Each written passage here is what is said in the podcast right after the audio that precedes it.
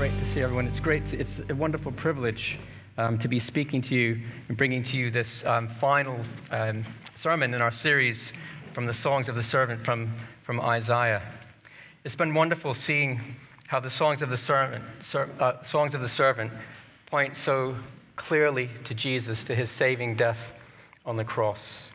And here in Isaiah 55, we have God Himself speaking to us giving us the big summary and application for this whole section of Isaiah on the songs of the servant. And it doesn't come to us in the form of God sort of thundering down with a command or a warning, but amazingly, it comes as an invitation from God Himself. An invitation that comes with the greatest warmth to the most undeserving of recipients. Well, I wonder what was the best invitation that you've ever received, or maybe the greatest event that you've ever been fortunate enough to get a ticket to? Well, my family and I have been on uh, many Brittany Ferries holidays to France. We're all big fans of Brittany Ferries, but there's no bigger fan than my son Henry. He's the biggest of all. When Henry was young, he, used to, he, he soaked up all information he could about Brittany Ferries he had a couple, even had a couple of books about Brittany Ferries. He knew everything about their history, about every ship in the fleet. And he, his big dream back then was to be a ship, uh, the captain of one of those ships. On one of our um, family holidays on Bretagne, one of Henry's favorite ships, going from Portsmouth to Saint Malo, um, Henry struck up a conversation with the purser of the ship. Those of you who know Henry can imagine um, him doing that. Um, and in the course of this conversation, the, the purser was so impressed by Henry's knowledge of Brittany Ferries and, and of that particular ship that um, the next morning he invited Henry to go up on the bridge. Um, unfortunately for us, the rest of the family were invited to join Henry as well. So we, we got to go up on the bridge um, of Bretagne, um, there with the captain and the crew as they sailed the ship safely into the port in Saint Malo. It was really thrilling, especially for Henry, but for all of us. Um, what a great experience. Uh, the one disappointment was that we didn't get to actually meet the captain, but understandably so, he was too busy trying to steer the ship and make sure it didn't uh, hit any rocks on the way in. But anyway, I wonder what was the best invitation you've ever had? What's the best event that you've ever been to? Maybe think of that in your mind at the moment and um, think of what made it special. Maybe it was some delicious food that you really enjoyed, beautifully presented. Or maybe it was the company that you were with, because even a simple meal can be just wonderful because of the company that you're with, can't it? Or maybe it was the place or the atmosphere. Maybe it was the, the joy of the occasion, you know, perhaps your own wedding or the wedding of somebody really special to you that made the event, that, that invitation so special? Well, as we'll see from Isaiah 55, the invitation that comes to us in this passage is infinitely better in every one of those respects than anything we would have ever experienced in this world. In the ESV translations that we have in our church Bibles, you'll see that the word come is repeated four times in verse 1 but actually, the first time it comes, it's a different word in the, in the original Hebrew. And it's, um, I think it's important to, to point out. It's not a word that's easily translated, and the, the closest I could get to it in sort of modern English is the, that call um, to introduce the opening of a court of law. Hear ye, hear ye. So that's the word that, the first word it, that starts the chapter, that first come. It's really, hear ye, hear ye. Be quiet and listen. Well, everywhere else that that word is used in the Old Testament, apart from here, it usually, it, well, it almost, it always does, I think, it, in my um, research, it precedes a pronouncement of sorrow or despair, some kind of distress or impending judgment of God. But here, it precedes the best possible news you could ever hear. What follows is one of the greatest gospel invitations, not only in the Old Testament, but maybe in the whole Bible. It's as if God Himself has stooped down from his throne in heaven into every town square and cried out, Everybody, listen up. This is a message of utmost importance. And also, as our first point um, on the talk note says, it's the best invitation ever. Now, in Hebrew, if something is, um, if something is repeated twice, that gives it a great emphasis. But three times is the greatest possible emphasis that there is. And three times in verse 1, we are urged to come to this banquet, come to the waters, come, buy and eat, come, buy wine and milk.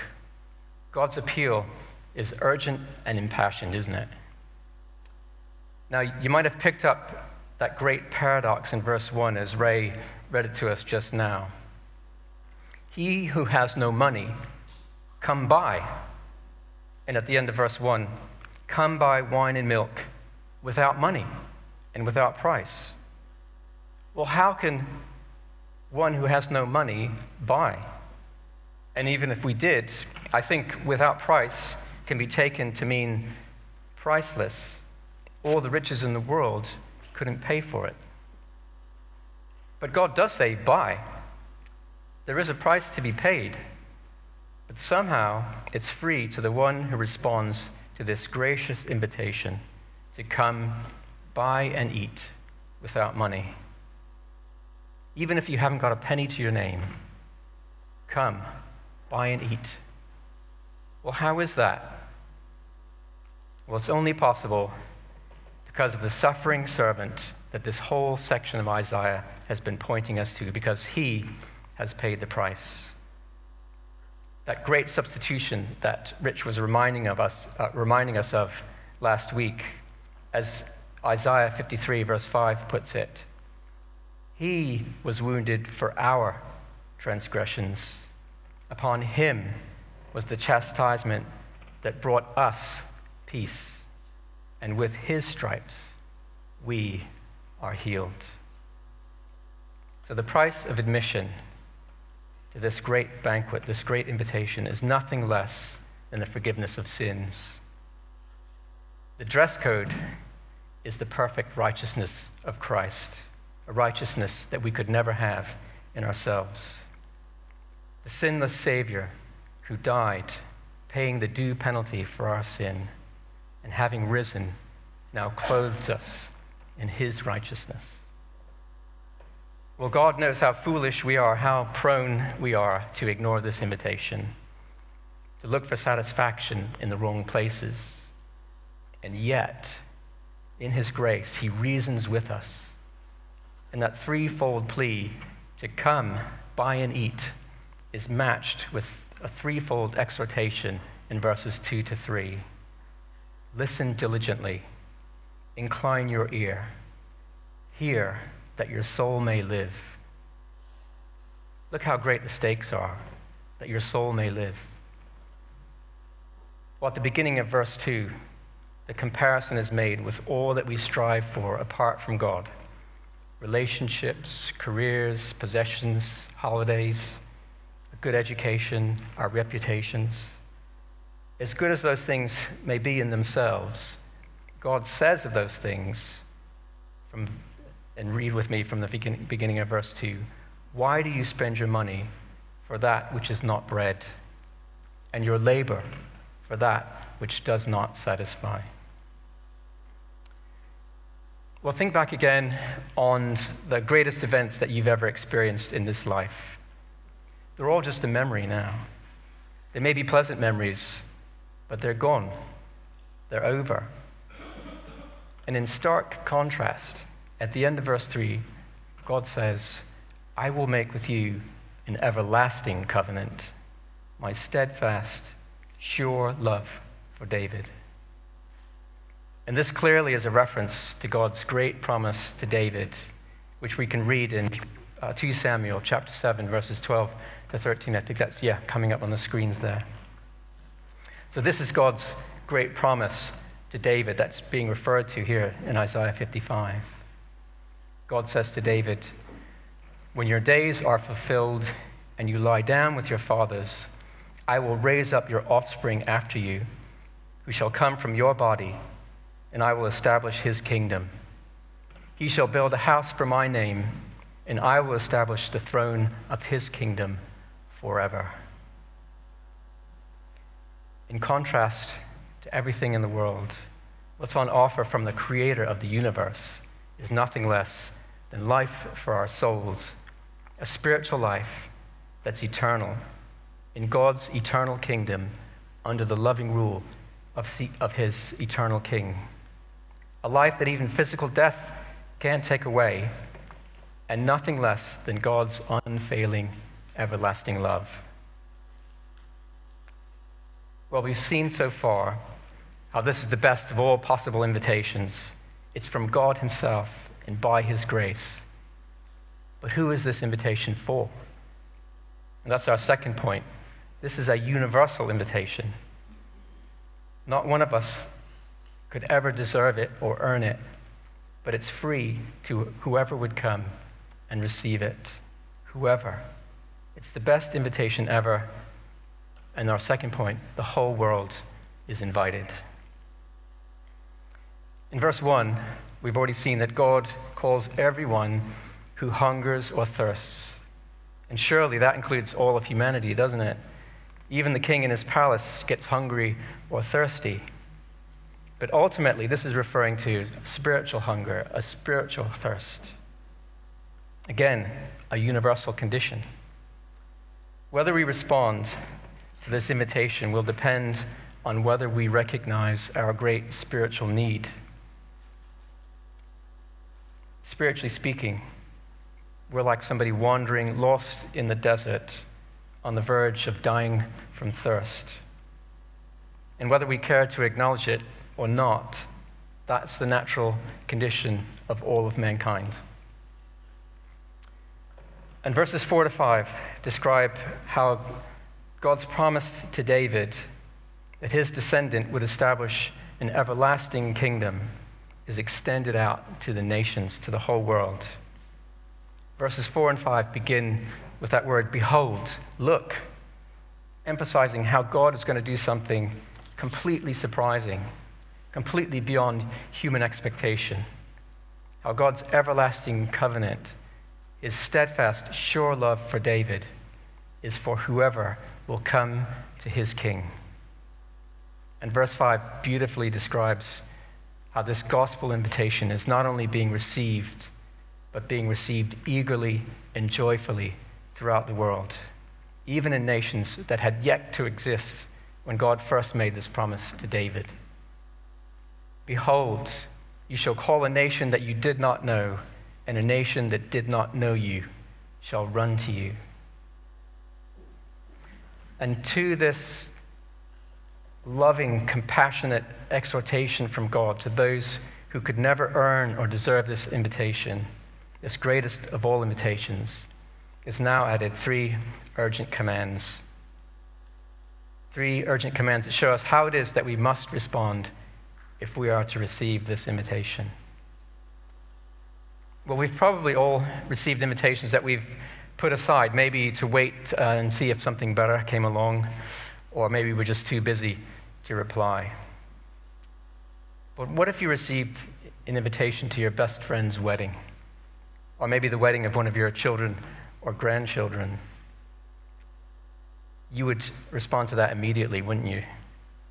If you had other plans, you'd probably cancel them. And this invitation that we're reading here in Isaiah 55 is from none other than the ruler of the universe.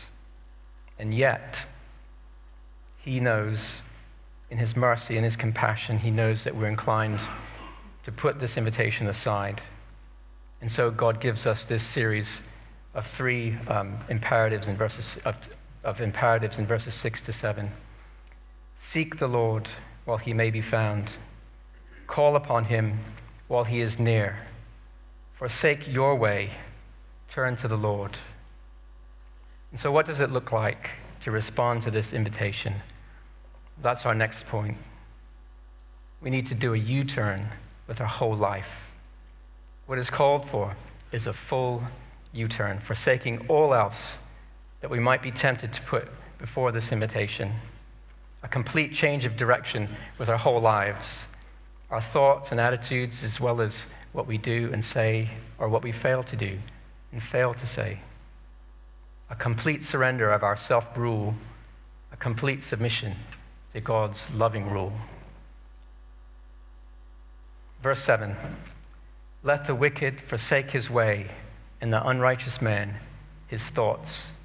Let him return to the Lord. And that's true not only for the person who's never done this, but for everyone who would call themselves a Christian here this morning, no matter for how long you've been a Christian. Because every day we're fighting with the temptation to go our own way, aren't we?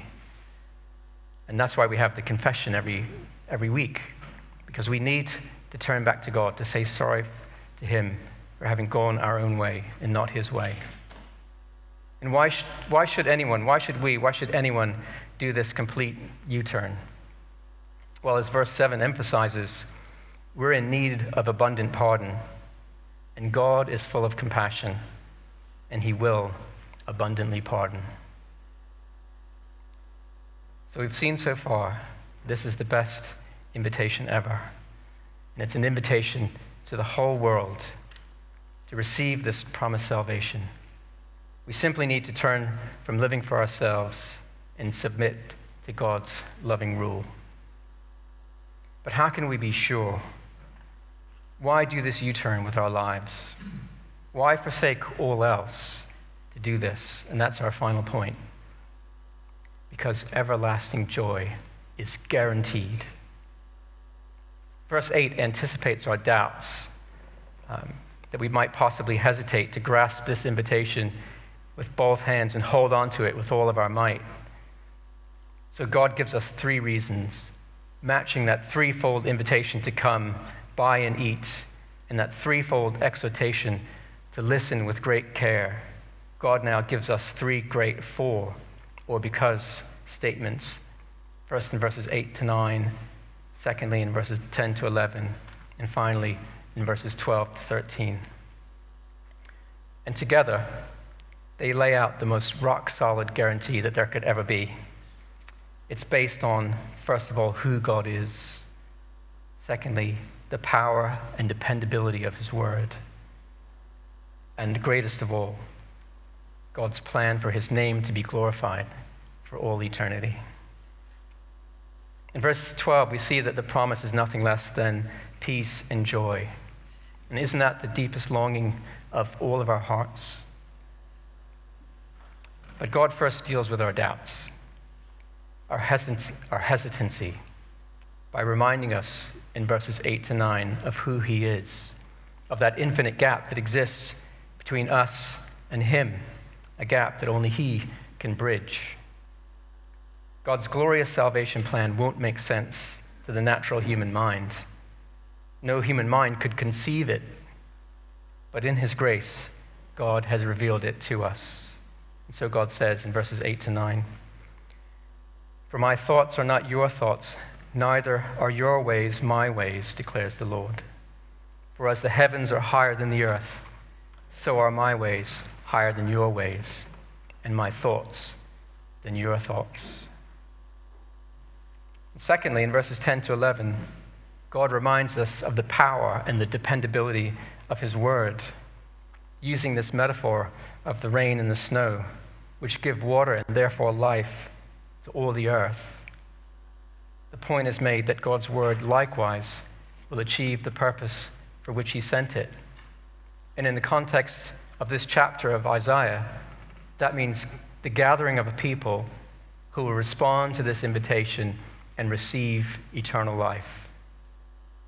And this is really key. Even as we read this chapter, as we consider this together, this is the very word of God doing its work in this section of Isaiah are some of the clearest prophecies of Jesus' atoning death on the cross and the universal spread of this gospel message. And the mere fact that we have this invitation, and down through the centuries, people around the world have been responding, receiving it. Well, that shows beyond any doubt that God's word is doing what he intended it to do. And without God's word, none of us could be brought to life.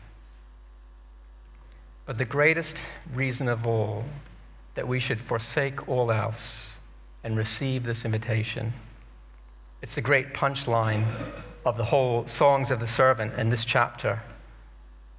God is going to ultimately usher in a new creation where pain, suffering, and death will be no more.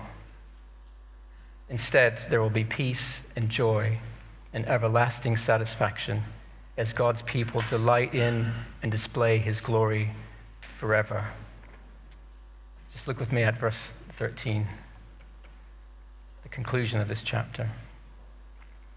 Instead of the thorn shall come up the cypress, instead of the brier shall come up the myrtle, and it shall make a name for the Lord, an everlasting sign that shall not be cut off.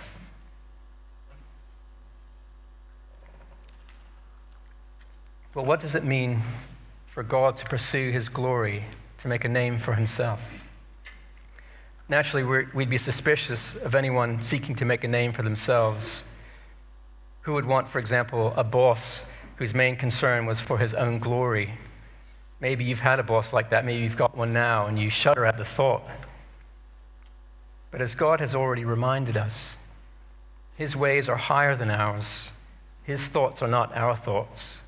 And His way is to seek the best thing that there is, which is for His name to be glorified, and to want us to delight in that too, now and forever.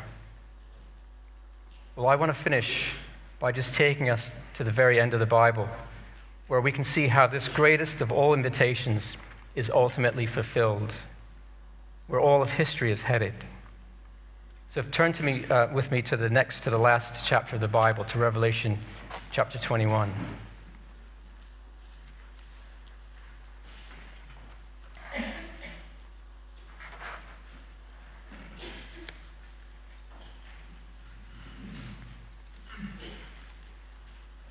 And here, um, as we read from verse 1, we see what God in, in Isaiah 55 is ultimately inviting us to the great wedding banquet of Jesus and his bride, the church.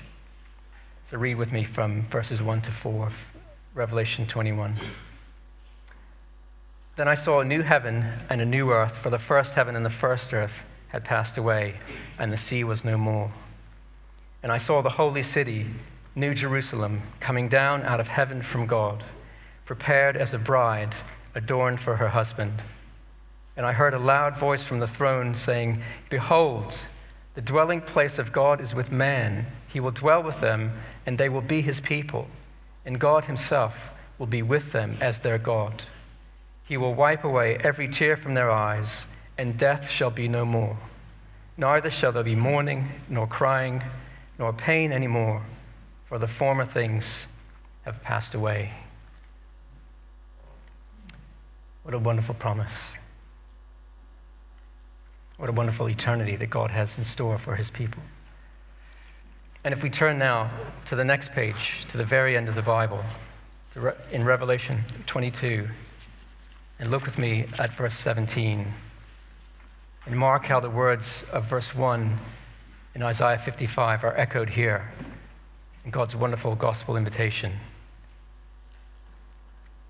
So verse 17. The Spirit and the bride say, Come. And let the one who hears say, Come. And let the one who is thirsty come. Let the one who desires take the water of life without price. Well, let's finish with one. I think there's one big application for all of us, and that is don't put off responding to this invitation. Come to Jesus now for eternal life. If you're not a Christian, if you haven't done this already, if you haven't done this before, don't put this invitation aside to respond to another day. Seek the Lord now while he may be found. Well, what about the Christians among us who've done that great U turn and are genuinely seeking now to live for God? Well, keep coming to Jesus daily. None of us have really fully surrendered our lives to Him. And we all need to keep coming back every day, to keep listening to God's word, to keep fixing our eyes on Jesus, on his return, forsaking our ways, learning God's ways, surrendering more fully to God's loving rule under King Jesus, and delighting in who he is as we reach out to others with this great gospel invitation. Well, let's pray.